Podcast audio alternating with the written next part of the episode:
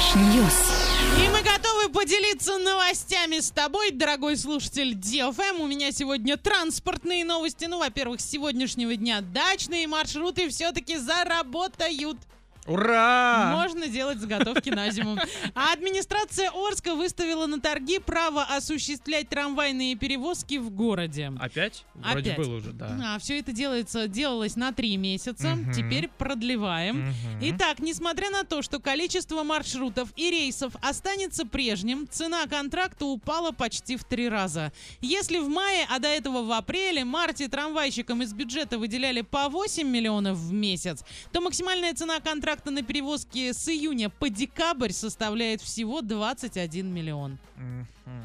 Таким образом, расходы города на электротранспорт сокращаются почти в три раза. Аналогичная ситуация складывается и по муниципальному автобусному транспорту. Если в мае перевозки автобусами принесли Ор- Орсгортрансу 2 миллиона рублей, то в июне-декабре на эту же работу он сможет получить лишь а, 6 миллионов 200 тысяч рублей. Торги по обоим лотам должны состояться 15 мая.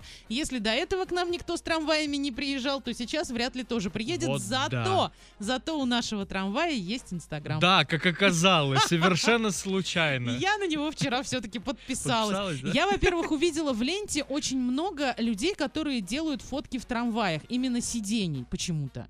Именно Хм. трамваев. И я вспомнила, каково это. Сиденья-то остались те же, которые, когда я ездила там 10, э, ну, наверное, даже больше лет Ну, назад. Возможно, я не помню уже, Ну, сколько такие я кожи обтянутые. Да это- Ну, нет, ну, это кожа. понятно. Какая кожа в Орском трамвае? Это понятно, просто, ну, у нас какие-то новые трамваи, там же какие-то, ну, перетягивали они, Ну, наверное, хотя подождите, новые трамваи, это которые бы стали старыми в Москве. Ну, это понятно, да. Мы же А, с своей стороны Э-. Это другие трамваи, это которые вот раньше были, вот они сейчас ездят, и вот эти сиденья, почему-то я о них даже не думала никогда, вот а, за все то время, когда я на Там них не ездила. сидушка, что Да, а когда я их увидела, ребята, ну это, Это прям раритет. Да, да, да. Ванч, какие новости есть у тебя? А, есть новости у меня из Великобритании. Там один из а, журналистов создал а, любимый паб виртуальной реальности и потом создал друзей, чтобы там с ним посидеть.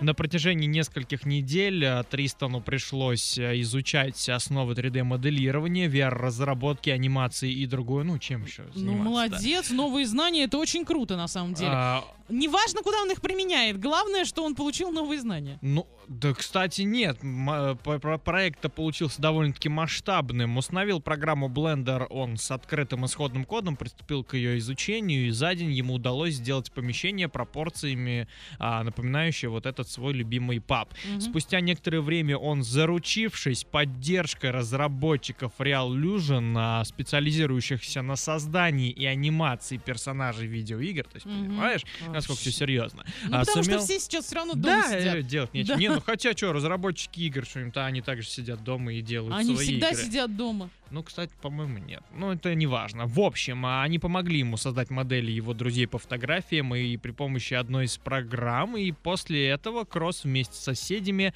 а, несколько дней записывал жестикуляции, которые бы подходили к атмосфере пятничного бара. Я представляю, если они драку там хотя бы инициировали. Но если бы он был русским, то, наверное, дошло бы и до этого. Все может быть. А с лицевой анимацией помогла TrueDepth камера в iPhone X журналиста. В общем, а, чем бы дитя не тешилось, лишь бы... Лучше бы репортажи писала. Или так, да, журналисты, они же могут спокойно работать из дома. Естественно. Неужели столько свободного времени нашлось? Ну да ладно. А вот свободное время себе выкроил отец двоих детей, который просто решил отдохнуть от своих двух маленьких сыночков. Вот они на фотографии сидят. И он заморозил их игрушки в кубике льда. Мгм. А, Чтобы чтобы- они дольше их выковыривали. Да, он дал им по чайной ложке и сказал, вы должны достать эти сокровища.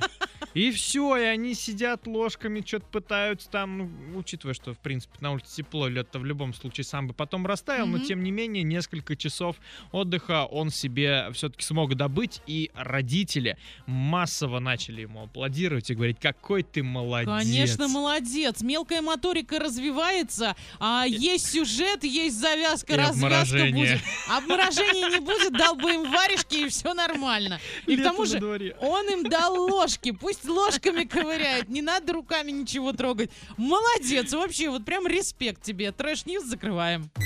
Trash, trash,